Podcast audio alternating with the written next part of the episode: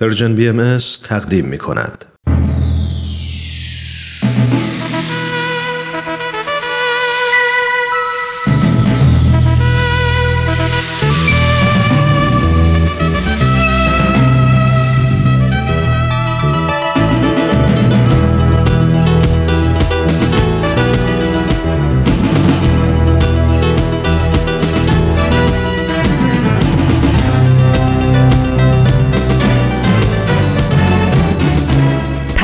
دوست.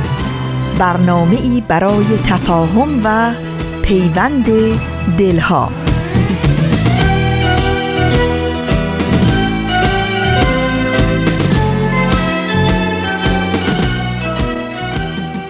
به پرده هفتم خوش اومدید.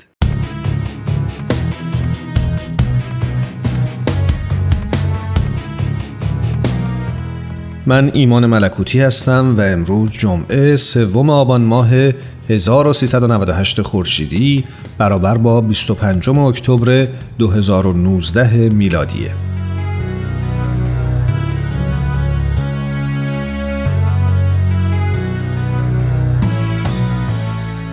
شما می‌تونید چند نمونه از مدارک و اسناد هویتی رو نام ببرید که فکر می‌کنم توی خونه هر ایرانی به قول حسن ریوندی توی کیف چرمی نگهداری میشه. به نظرتون توی ایران اولین سند هویتی چی بوده؟ امروزه اسناد هویتی به عنوان دسته از مواد آرشیوی و مدارک هویت بخش جمعی در هر کشوری به شمار میان. شناسنامه یا به قول قدیمی ها سجل نخستین و مهمترین سند هویتی ایرانی ها در ابتدای سده بیستم محسوب میشه. و اولین سندیه که حامل بار هویتی جمعی و فراگیر ایرانی بود. قاموسی که وقایع تلخ و شیرین مثل روز ولادت، زمان ازدواج، اسم فرزندان، طلاق و یا مرگ همسر و روز وداع صاحبش در اون ثبت و ضبط می‌شد.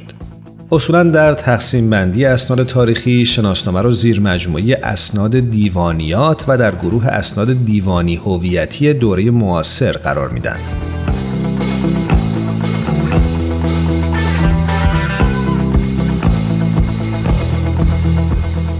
حالا که از اسناد هویتی گفتیم آیا تا به حال چیزی درباره اسناد و مدارک سمعی و بصری شنیدید؟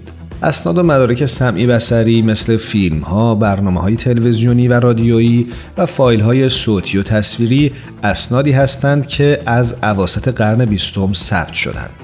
این اسناد از ارزش بیاندازه‌ای برای جامعه انسانی برخوردارند و بسیار مهمه که اسناد نوشتاری رو به اسناد سمعی بسری تبدیل کنیم تا به این وسیله از انحطاط و از بین رفتن اونها جلوگیری کنیم. بررسی ها نشون میده تا امروز بسیاری از این اسناد در نتیجه کم توجهی ها، ویرانی ها، فاسد شدن مواد تشکیل دهنده کاغذ و حتی کمبود منابع، مهارت‌ها و ساختارهای مورد نیاز به صورت بازگشت ناپذیری از بین رفتند. بنابراین چنانچه یک اقدام فراگیر برای جلوگیری از روند انحطاط و ویرانی این اسناد صورت نگیره در آینده نچندان دور متاسفانه شاهد از بین رفتن تعداد بیشتری از اونها خواهیم بود.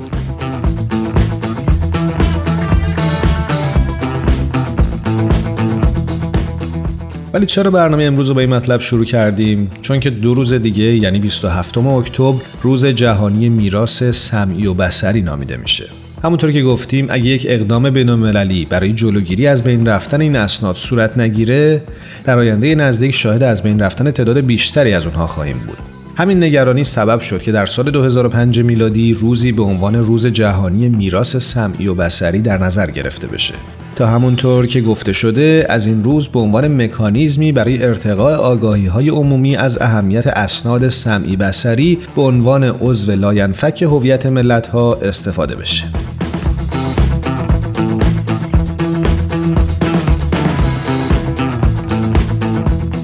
خوب همینجا یادآوری بکنیم که از فردا شما شنوندگی ویژه برنامه هایی هستید از رادیو پیام دوست که به مناسبت بزرگداشت دویستمین سالگرد تولد حضرت باب مبشر آین باهایی تهیه شده. امیدواریم که مثل قبل با ما همراه بمونید و از این برنامه ها لذت ببرید.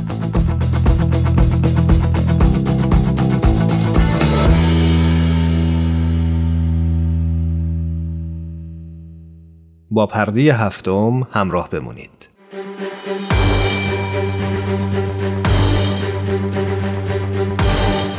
یک قهرمان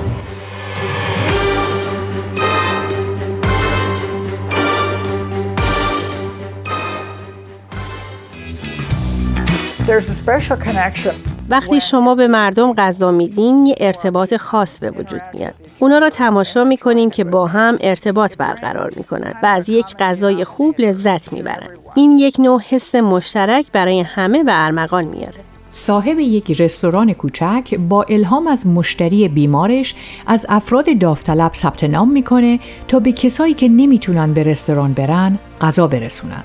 روث هندریکس از هزاران مشتری در رستوران کوچیکش پذیرایی کرده ولی هرگز یکی از اونا رو که سی سال قبل به رستورانش اومد فراموش نمی‌کنه. روت به خاطر میاره که اون یه مرد لاغر و ضعیف بود که بیمار به نظر می رسید و به من گفت که بیماری ایدز داره.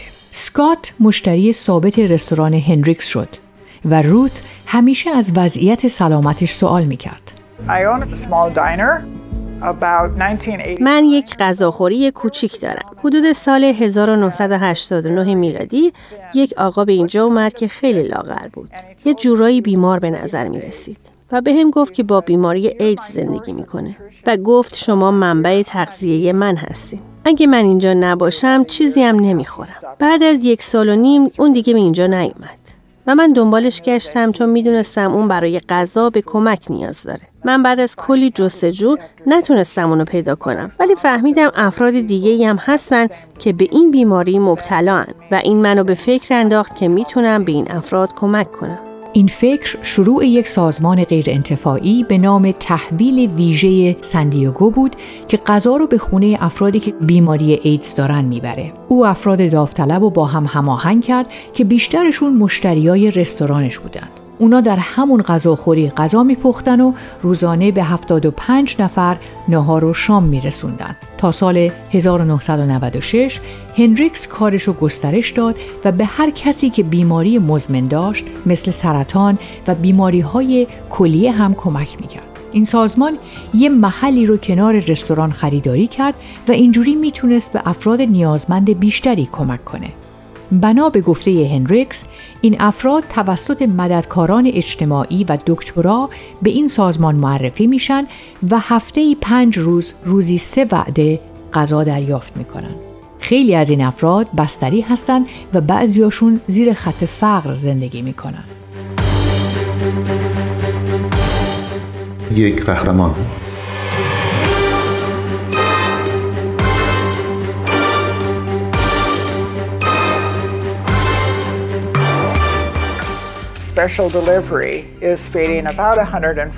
سازمان تحویل ویژه روزانه به 140 نفر غذا میده. ما صبحانه، ناهار، شام تهیه می‌کنیم. در ابتدا هدف ما غذا دادن به بیماران ایدزی بود.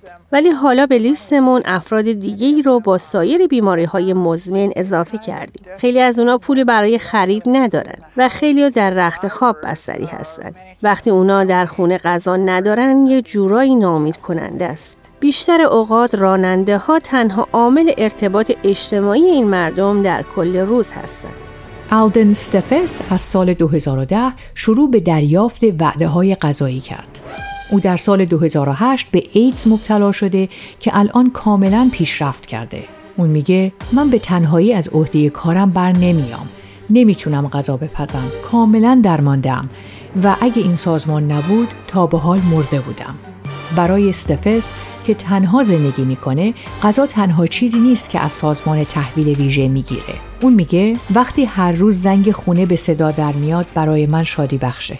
یه درمان فوریه. حتی اگه پنج دقیقه قبلش حالم خوب نباشه. اونا بهت لبخند می‌زنن و با تو عالی برخورد می‌کنن. به مرور که هنریکس نیازمندی های دیگه رو در جامعه اطرافش می‌دید این سازمان رو در طول سالها کاملتر می‌کرد. او یک انبار غذا افتتاح کرد که در حال حاضر بیش از 800 خانواده در ماه ازش استفاده می کنند. هنریکس متوجه شد که خیلی از مردم به بیماری دیابت مبتلا هستند. پس برنامه ای رو مناسب با نیازهای رژیمی این افراد شروع کرد که با یک کلاس هفتگی تغذیه و مواد غذایی رایگان و مناسب دیابتی ها همراهه. روت همه این کار رو در سن 75 سالگی انجام میده. اون میگه دلم می‌خواد با خوشحالی بگم من این کار رو وقتی متوقف می‌کنم که دیگه گرسنه‌ای در دنیا یا حداقل در سندیگو نباشه. ولی من همینطور به کارم ادامه میدم و از انجامش لذت می‌برم.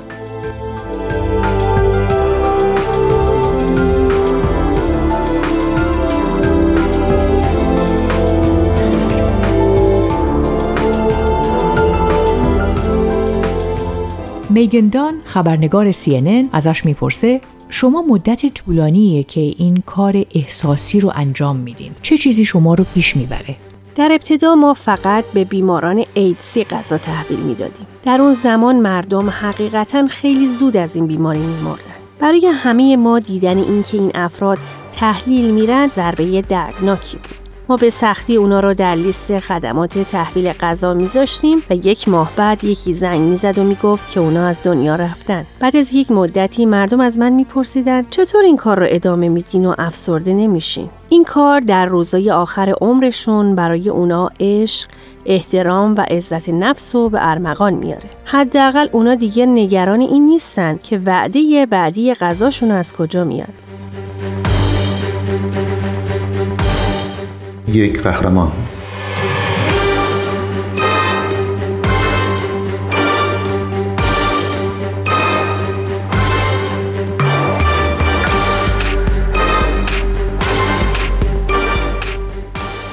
تمام سازمان شما توسط داوطلبان اداره میشه چطور اونا این کار رو انجام میدن من خیلی خوششانس بودم که تونستم مهربون ترین، دلسوزترین و سخت کوشترین داوطلبا را جذب کنم. ما در غم و شادی همدیگه شریک میشیم. ما از کاری که می‌کنیم احساس خوبی داریم و این مثل یک خانواده میمونه. ما فقط یک عضو حقوق بگیر داریم که چهار سال پیش این کار رو شروع کرد و بقیه همه داوطلبه.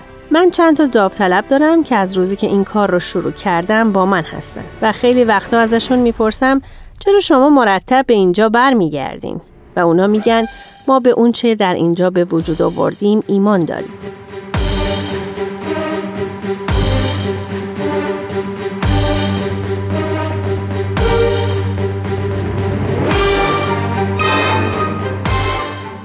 آینده سازمانتون رو چطور می‌بینین؟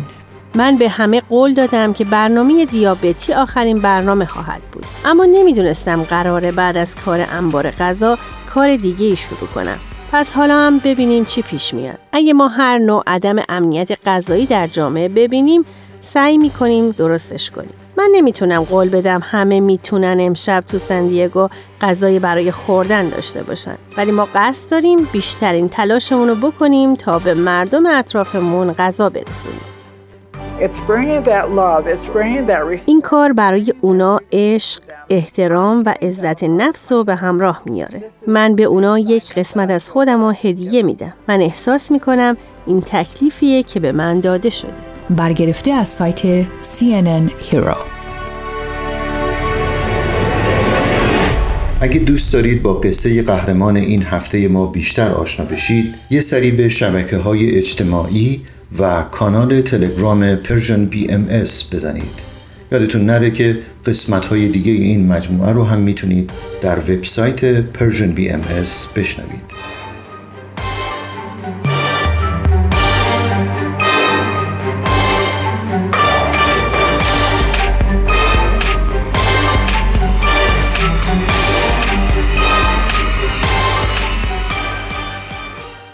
ما رو در اینستاگرام هم دنبال کنید. آدرس ما هست Persian BMS.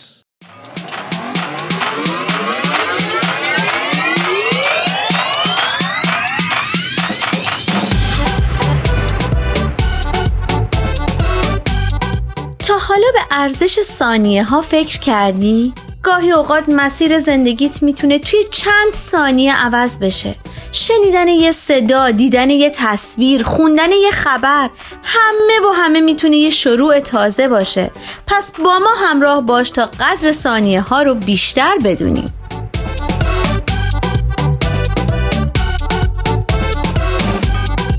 چند ثانیه با شما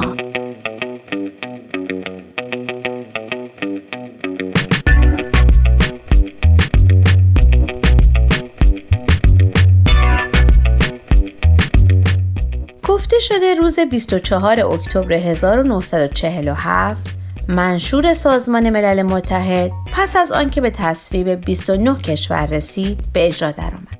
تا به این وسیله این روز به عنوان روز ملل متحد شناخته بشه. در مقاله این چنین می‌خونیم. سازمان ملل متحد در پایان جنگ جهانی دوم و در سال 1945 میلادی رسما تشکیل گردید. تا جایگزینی شود برای جامعه ملل که در سال 1920 میلادی تأسیس شده بود.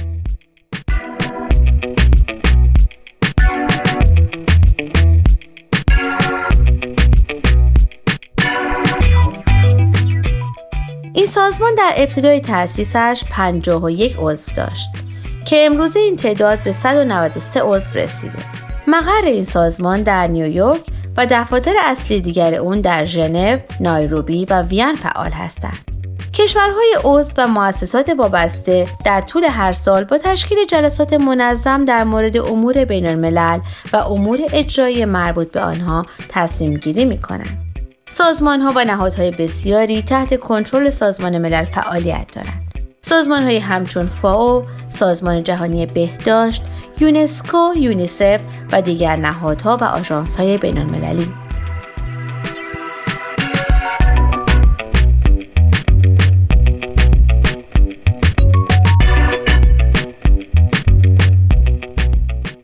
بانک جهانی و صندوق بینالمللی پول نیز دو نهادی هستند که به موجب توافقنامه هایی از سال 1947 میلادی به طور مستقل و تخصصی فعالیت های مالی و پولی خود را در چارچوب این سازمان و با نظارت آن انجام میدن. همچنین یکی از ارکان سازمان ملل و قوی ترین نهاد اون شورای امنیته که پنج عضو دائمی اون در تصمیمات این شورا حق وتو دارند.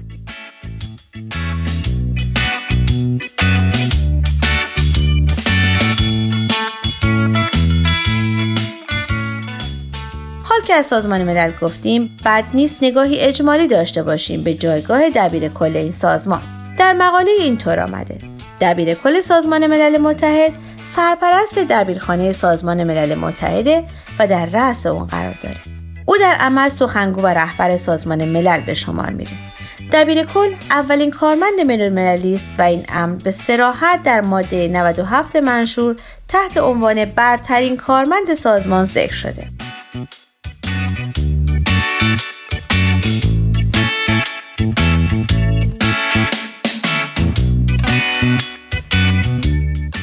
دبیر کل از طرف مجمع عمومی بنا به توصیه شورای امنیت برای مدت پنج سال انتخاب میشه. نقش سیاسی و دیپلماتیک او بسیار حائز اهمیت. و اما اگر ازتون بخوان دبیر های سازمان ملل رو نام ببرید اسم چند تن از اونها رو به خاطر میارید ممکنه خیلی از ما با اسامی همچون گلدوین جب تریگوه لی داگ هامرشولد آشنا نباشیم ولی احتمالا تعداد زیادیمون خاویر پرز دکوئیار پطروس غالی کوفی عنان رو به خاطر میاریم و مسلما همه ما بان کی‌مون رو به خوبی می‌شناسیم. کسی که از سال 2007 تا 2016 میلادی دبیر کل سازمان ملل متحد بود.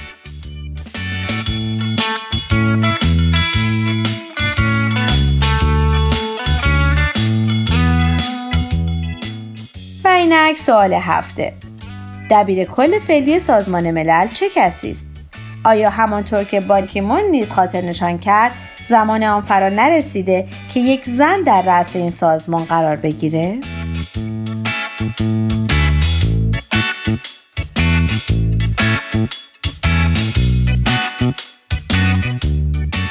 شما می‌تونید از طریق آدرس ما در تلگرام at sign Persian contact و همچنین ایمیل info at persianbms.org با ما تماس بگیرید.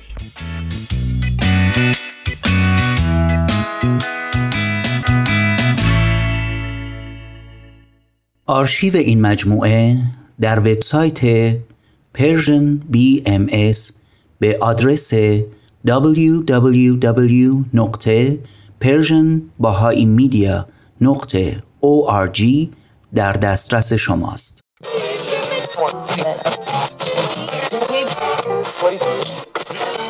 اگه امروز حالت خوبه اگه یه عالمه انرژی مثبت داری اگه حس خوبی داری و دلت نمی‌خواد که اونو از دست بدی اگه می‌خوای برای شروع هفته تازه انگیزه داشته باشی فقط کافیه که فرکانس ذهن تو روی موج مثبت رادیوی ما تنظیم کنی.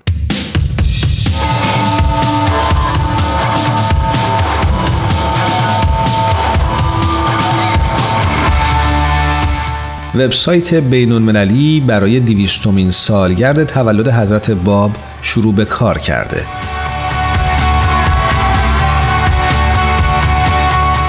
این وبسایت حاوی آثار هنری تهیه شده به مناسبت دیویستومین سالگرد تولد حضرت باب و همینطور مقالاتی درباره زندگی و آموزه های حضرت باب و حضرت بهاءالله است.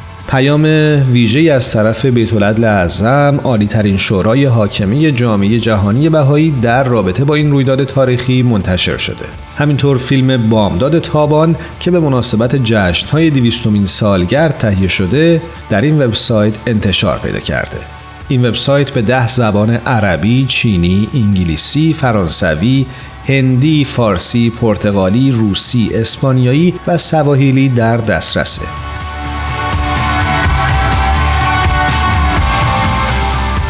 در حالی که مردم جوامع مختلف در سراسر جهان زندگی حضرت باب و حضرت بهاءالله و پیام وحدت بخش اونها رو گرامی میدارند وبسایت دویستمین سالگرد با انتشار اخبار مربوط به این ها نقاط مختلف جهان رو به هم پیوند میده. این اخبار گوشه ای از هزاران مراسمی است که در تمامی کشورهای دنیا در حال برگزاریه.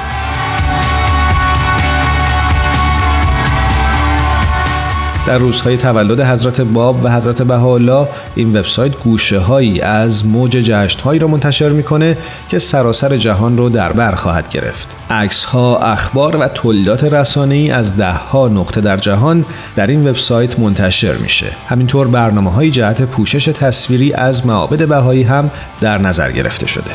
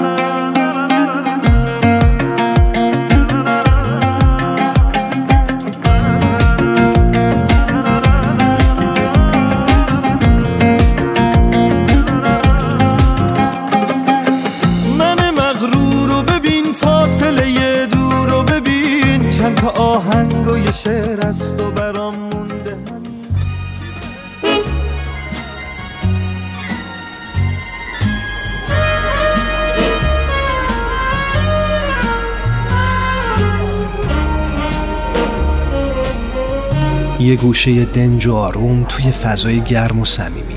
با اینکه دنجه ولی خلوت نیست. شاید بشه گفت یه جورایی شلوغم هست. البته از اون نوع شلوغی هایی که اصلا آزار نمیرسونه. همه سرشون تو کار خودشونه. کسی مزاحم کسی دیگه نمیشه. یکی مشغول مطالعه است یکی داره با هنسفیریش موسیقی مورد علاقه شو گوش میده.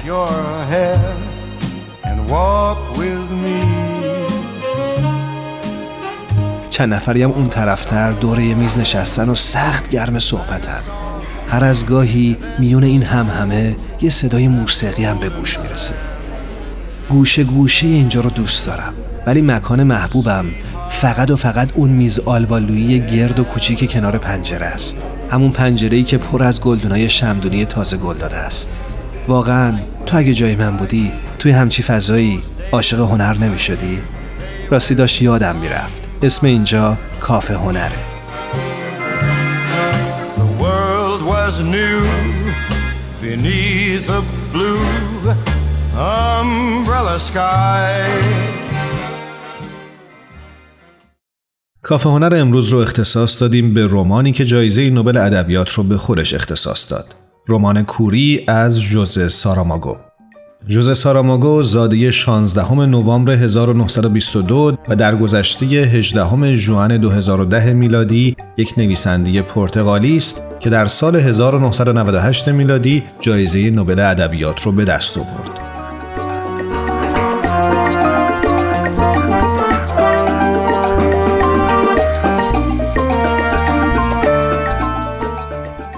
ساراماگو در دهکدهی کوچیک در شمار لیسبون در خانوادهی کشاورز به دنیا آمد. او دو سال بعد به همراه خانواده به لیسبون رفت و تحصیلات دبیرستانی خودش رو برای امرار معاش نیمه تمام گذاشت و به شغلهای مختلفی مثل آهنگری، مکانیکی و حتی کارگری روزمزدی پرداخت. بعد از مدتی هم به مترجمی و نویسندگی در روزنامه ارگان حزب کمونیست پرتغال مشغول شد.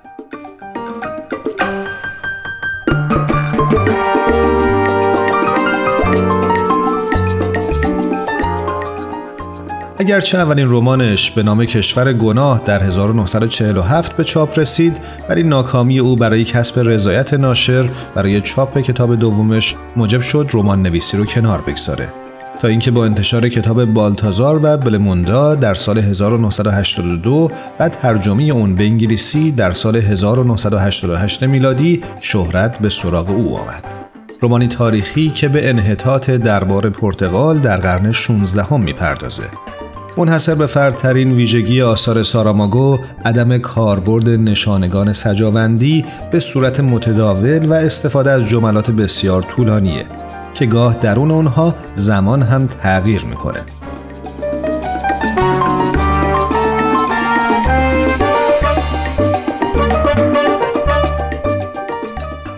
اما رمان کوری این رمان نخستین بار در سال 1995 میلادی منتشر شد. ساراماگو که در سال 1998 جایزه نوبل ادبیات رو به دست آورد، در این رمان از کوری آدمها صحبت کرده.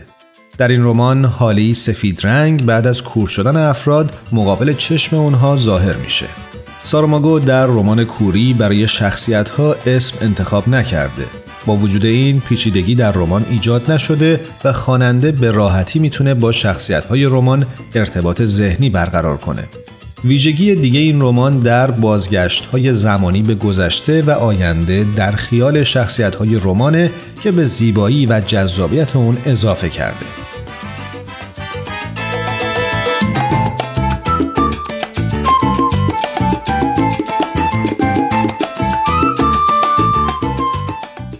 داستان از ترافیک یک چهار راه آغاز میشه. راننده اتومبیلی به ناگاه دچار کوری میشه. به فاصله اندکی افراد دیگه ای هم که همگی از بیماران یک چشم پزشکن دچار کوری میشن. پزشک با معاینه چشم اونها درک می‌کنه که چشم این افراد کاملا سالمه اما اونها هیچ چیز نمی‌بینند. جالب اینه که برخلاف بیماری کوری که همه چیز سیاهه تمامی این افراد دچار دیدی سفید میشن پزشک متوجه میشه که این نوع کوریه که به چشم ارتباطی پیدا نمی‌کنه.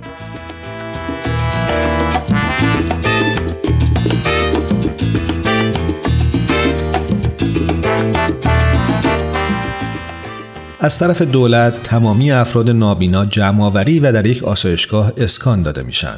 پزشک هم خودش دچار این بیماری میشه. پلیس برای جلوگیری از شیوع بیماری پزشک رو هم روانی آسایشگاه می‌کنه. همسر پزشک هم به دروغ اذعان به کوری می‌کنه تا بتونه در کنار شوهرش قرار بگیره. اونها به آسایشگاه یاد شده برده میشن. در اون آسایشگاه تمامی افراد نابینا هستند.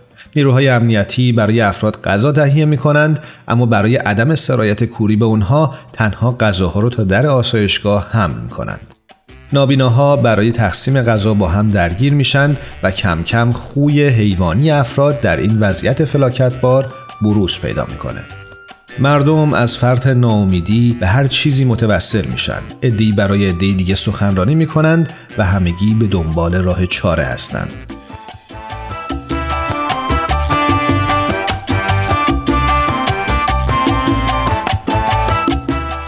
در نقد و بررسی این رمان اینطور اومده. سرگشتگی انسان مدرن و تصویری سردرگم از این انسان که قدرت تجزیه و تحلیل و نقد خودش رو از دست داده به بهترین شکل در کوری به تصویر کشته شده.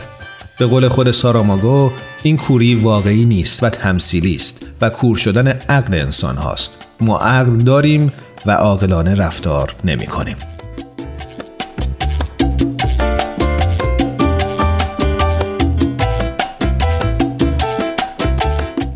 اما یک دیالوگ مهم در این کتاب هست که خوب برنامهمون رو با اون پایان بدیم. زن دکتر از همسرش می‌پرسه چرا کور شدیم؟ دکتر جواب میده نمی‌دونم اما شاید روزی بفهمیم. زن دکتر پاسخ میده می‌خوای نظر منو بدونی؟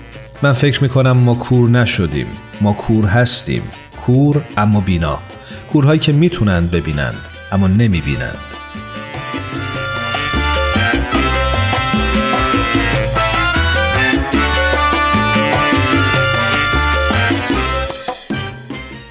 نسیم، بدی، تارا، آزین، فرح، میساق و الهام از تهیه کنندگان برنامه پرده هفتم هستند.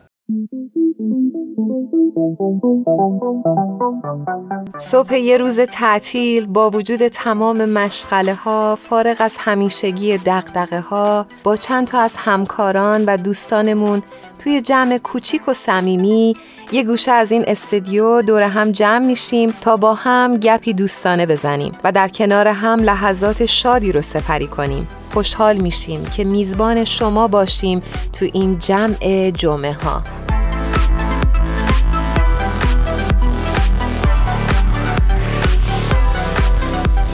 آوا خوبی؟ همه چی رو به راست؟ بله خیلی عالی. مرسی من جان.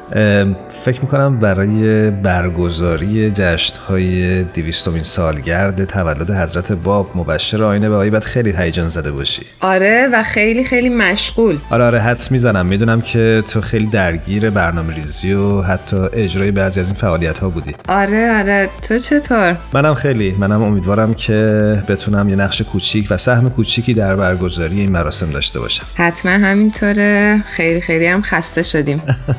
البته خستگی خوب. آره خستگی خوب ایمان اگه یادت باشه تو مجمعی که چند وقت پیش به مناسبت دویستومی سالگرد تولد حضرت باب تو استرالیا برگزار شد چند نفر از نماینده های پارلمان این کشور در خصوص اهمیت و نقش جامعه بهایی در استرالیا صحبت کردند. ما هفته پیش بخشی از صحبت دو نفر از نماینده های این پارلمان رو برای شنونده های خوبمون پخش کردیم و امروز هم می‌خوایم با هم یه بخشی از صحبت های دو نماینده دیگر رو در این مجمع پخش کنیم. آره حتما. من که فکر می‌کنم بچه اتاق فرمانم آمادن. دو بخش رو یعنی دو سخنران رو انتخاب کردیم و اسمشون رو به اونا دادیم. اگه یک موزیک کوتاه بشنویم فکر می‌کنم که بچه ها آماده میشن که بخش اول پخش بکنن. موافقی؟ بریم بشنویم.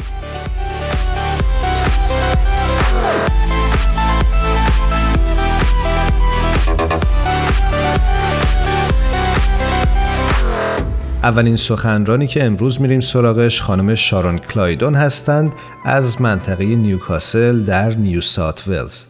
خانم کلایدن صحبتهای خودشون رو با گرامی داشت دیویستومین سالگرد میلاد حضرت باب شروع کردند و در ادامه به نقش جامعه بهایی در منطقه انتخاباتی خودشون یعنی نیوکاسل اشاره کردند.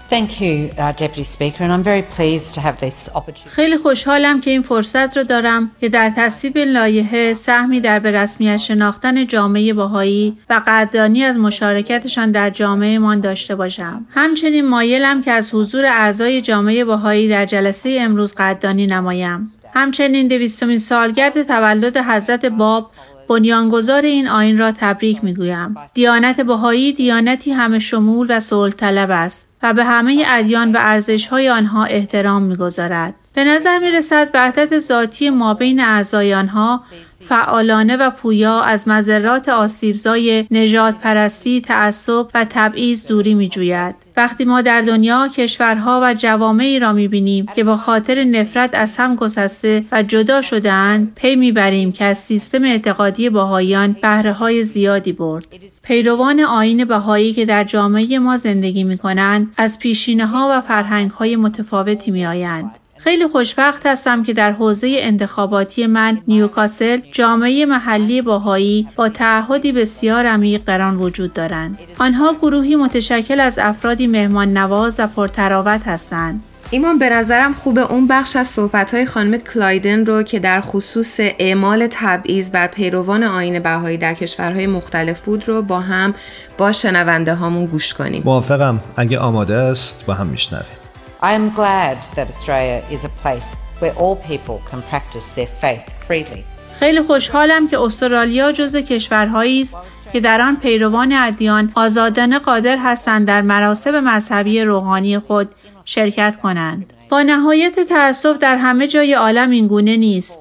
مادامی که ما سعی کرده ایم در استرالیا فضایی را به وجود آوریم تا همه پیروان ادیان بدون هیچ تبعیض آداب و رسوم مذهبی روحانی خود را به جا آورند. بسیار بجاست که در این پارلمان یادآور شوم که متاسفانه هنوز در بسیاری از کشورها مردم به خاطر عقایدشان زندانی می شوند از جمله باهاییان که در بعضی کشورها مورد مخوفترین تضییقات واقع می گردند دفعه قبل من در این پارلمان در مورد رفتار وحشتناکی که در مورد 300 هزار باهایی ایرانی اعمال شده بود صحبت کردم. من در مورد این حقیقت که جامعه بهایی تحت محدودیت ها و مظالمی در جمعی جوانب حیاتش واقع گردیده صحبت کردم. صدها نفر به خاطر اعتقاداتشان دستگیر و زندانی شدند. این شامل هر هفت نفر از رهبران این جامعه هم شده بود که تحت اتهامات جعلی و مبهم و نامشخص همچون اخلال در امنیت ملی و تبلیغ علیه نظام متهم گردیده بودند. خیلی افراد معمولی از امکان تحصیل و داشتن شغل محروم شدند. حتی از حقوق اولیه شهروندی هم محروم شدند. عدهای نیز تحت ضرب و جر و شکنجه های وحشیانه قرار گرفتند. از آخرین باری که من در این موارد صحبت کرده بودم، بعضی نگرانی ها بیشتر شده و در عین حال نور امیدی نیز به چشم می‌خورد. بر طبق گزارشات فقط در سال 2018 عوامل خودسرانه رژیم حدود 100 بهایی را زندانی نمودند. در نوامبر سال گذشته مجمع عمومی سازمان ملل از رژیم ایران خواست تا به نقض حقوق بشر پایان دهد. در ژانویه امسال یک دادگاه تجدید نظر رأی محکومیت چند بهایی را نقض نمود و اظهار داشت که صرف دگراندیشی لزوما به معنی تبلیغ علیه نظام نیست. از آن زمان تعدادی دادگاه دیگر نیز بعضی از بهاییان را از اتهامات وارده مشابه تبرئه نمودند بعضی اظهار داشتند که جز اولین مواردی است که باورمندی بهاییان به این دین جرم محسوب نمی شود این یک حرکت در مسیح صحیح است که امیدوارم مقدمه مثبتی برای آینده باشد. اما ما نباید به این قانع گردیم. استرالیا باید از حقوق جامعه باهایی که با تضییقات شدیدی در نقاط مختلف دنیا مواجه هستند قویا دفاع نماید. ما به عنوان بخشی از جامعه بین المللی نمی توانیم عقب بنشینیم و بگذاریم این ستمگری ها به راحتی اتفاق بیفتد. ما نمی توانیم سکوت کنیم. این بسیار مهم است که دولت استرالیا در مجامع جهانی این را مطرح کند و از نفوذش استفاده کند تا این ظلم ها پایان یابد و حقوق بشر در همه جا تثبیت گردد.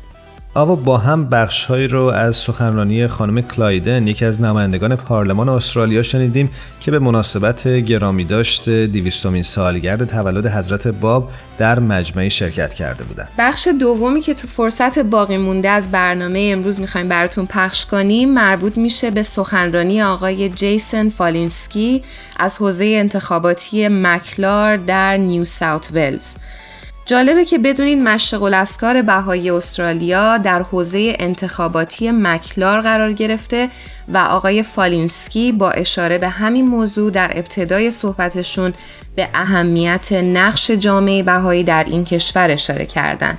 جالب نیست؟ خیلی جالبه. بریم بشنویم ببینیم چی گفتن. I rise today to second this motion, recognizing the Baha'i community من امروز این پیشنهاد را که توسط یکی از اعضای استرلینگ مطرح شده تایید می کنم که فرمودند جامعه بهایی را به عنوان یکی از جوامع با ارزش استرالیا به شمار می آورند و همچنین از سهم آنها در همبستگی و وحدت اجتماعی قدردانی می کنند. آین بهایی به عنوان جامعه جهانی در اطراف عالم منتشر شده است. آنها از پیشینه های متفاوت و با تعهدات مشترک در مورد آموزه ها و تعالیم مؤسس آینشان که حضرت بهاءالله می باشد که تلفظ اسمشان برای سخنرانان قبلی مشکل بود می آیند. بهایان بیش از یکصد سال در اقداماتی برای همبستگی و هماهنگی در کشور استرالیا مشارکت نمودند در جهت تربیت روحانی کودکان جوانان و بزرگ سالان تلاش می کنند و نیز علاقمند به ارائه خدمت به جامعه می باشند خیلی خوشوقتم که اظهار کنم حوزه انتخابیه من محل استقرار مشغل اسکار بهایان است که در سال 1961 افتتاح شده است. این معبد یکی از هشت معبدی است که در جهان مظهر وحدت میان نیایش و خدمت است. مشرق الاسکار سیدنی جلوه مرکز روحانی قاره استرالیا و همچنین جامعه سیدنی می باشد مانند سراجی که افراد با الهام از عبادت برای خدمت به جامعه خود برخیزند. محلی است که ورود همه را خوش آمد می‌گوید و هر فردی می‌تواند دعا و نیایش خود را در آن به جا آورد و به تأمل و تفکر پردازد و همزمان با از خودگذشتگی الهام می‌گیرد تا همانند بهاییان به بشریت خدمت نماید. آوا برای من اون بخش از صحبتاشون که به نخستین باهایانی که به استرالیا وارد شدن اشاره می‌کرد خیلی جالب اومد. فکر می‌کنم که اگه با هم گوش کنیم خالی از لطف نباشه. The first Baha'i to, arrive in Australia were John and Clara Dunn. اولین بهاییانی که وارد استرالیا شدند جان و کلارا دان بودند که در سال 1920 به سیدنی وارد شدند جامعه بهایی استرالیا سال آینده یکصدمین سال ورود امر بهایی در استرالیا را جشن خواهند گرفت اما امسال ما دویستمین سالگرد تولد حضرت باب مبشر آین بهایی را جشن می‌گیریم. حضرت باب در اکتبر 1819 در ایران متولد شدند. ایشان در 1844 زمانی که تاجر جوانی بودند رسالت خیش را به عنوان مظهر ظهور الهی آشکار نمودند. آثار ایشان حمایت می نمود از تغییرات روحانی و اخلاقی همچنین دعوت می نمود به ارتقاء مقام نسوان و جایگاه فقرا و نیز الهام بخش هزاران نفر از پیروانشان شد تا زندگی خود را شجاعانه و ایثارگرانه دگرگون سازند. آین بابی و بهایی از آینهای صلح طلب و دوست داشتنی و قابل احترام هستند. با نهایت تأسف به علت افسایش نفوذ ایشان در جامعه مقامات دولتی ایشان را در سن سی و یک سالگی تیرباران نمودند. در کشور ایران بهاییان مرتبا تحت یورش مقامات امنیتی در خانه و محل کارشان می باشند مصادره اموال، بازداشت و محاکمه، حبس های انفرادی و بازجویی های دراز مدت. همچنین در یمن بهاییان تحت همین نوع آزار و اذیت ها و بازداشت ها هستند. آنها همچنین قربانیان آزار و اذیت های اقتصادی و محرومیت از حق تحصیل بودند. من از همه مردم دنیا درخواست می کنم که با آموزه های بهایی آشنا شوند و به هم احترام بگذارند و به قول بهاییان تمامی افکار خود را بر روی عشق و صلح متمرکز نمایند. من که خودم از اینکه آقای فالینسکی در پایان صحبتاشون به بیانی از حضرت بهاءالله اشاره کردن خیلی خیلی تحت تاثیر قرار گرفتم. آره بخش خیلی جالبی بود. خوبه با هم گوش کنیم. As I conclude in support of this motion,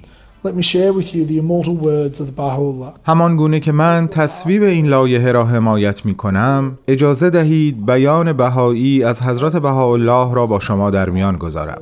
بیایید در قلوبمان شعله عشق را برای نفوسی که در مسیرمان قرار می گیرند شعله ور کنیم. چون ما در این پارلمان به جهت خدمت به جامعه ایمان جمع شده ایم اجازه دهید که عشق را در قلوبمان شعله ور کنیم. همانطور که سهم خود را برای بهتر شدن جامعه ادا می کنیم همانند جامعه بهایی. تا یه جمع جمعه های دیگه روز و شبتون خوش. خداحافظ.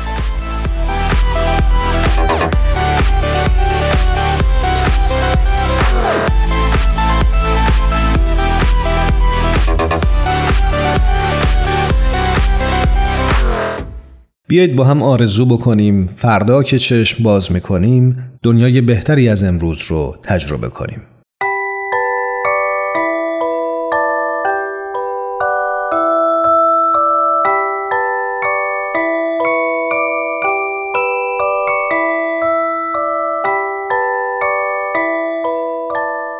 ام استودیوز به سفارش رادیو پیام دوست این برنامه رو براتون تهیه کرده بود.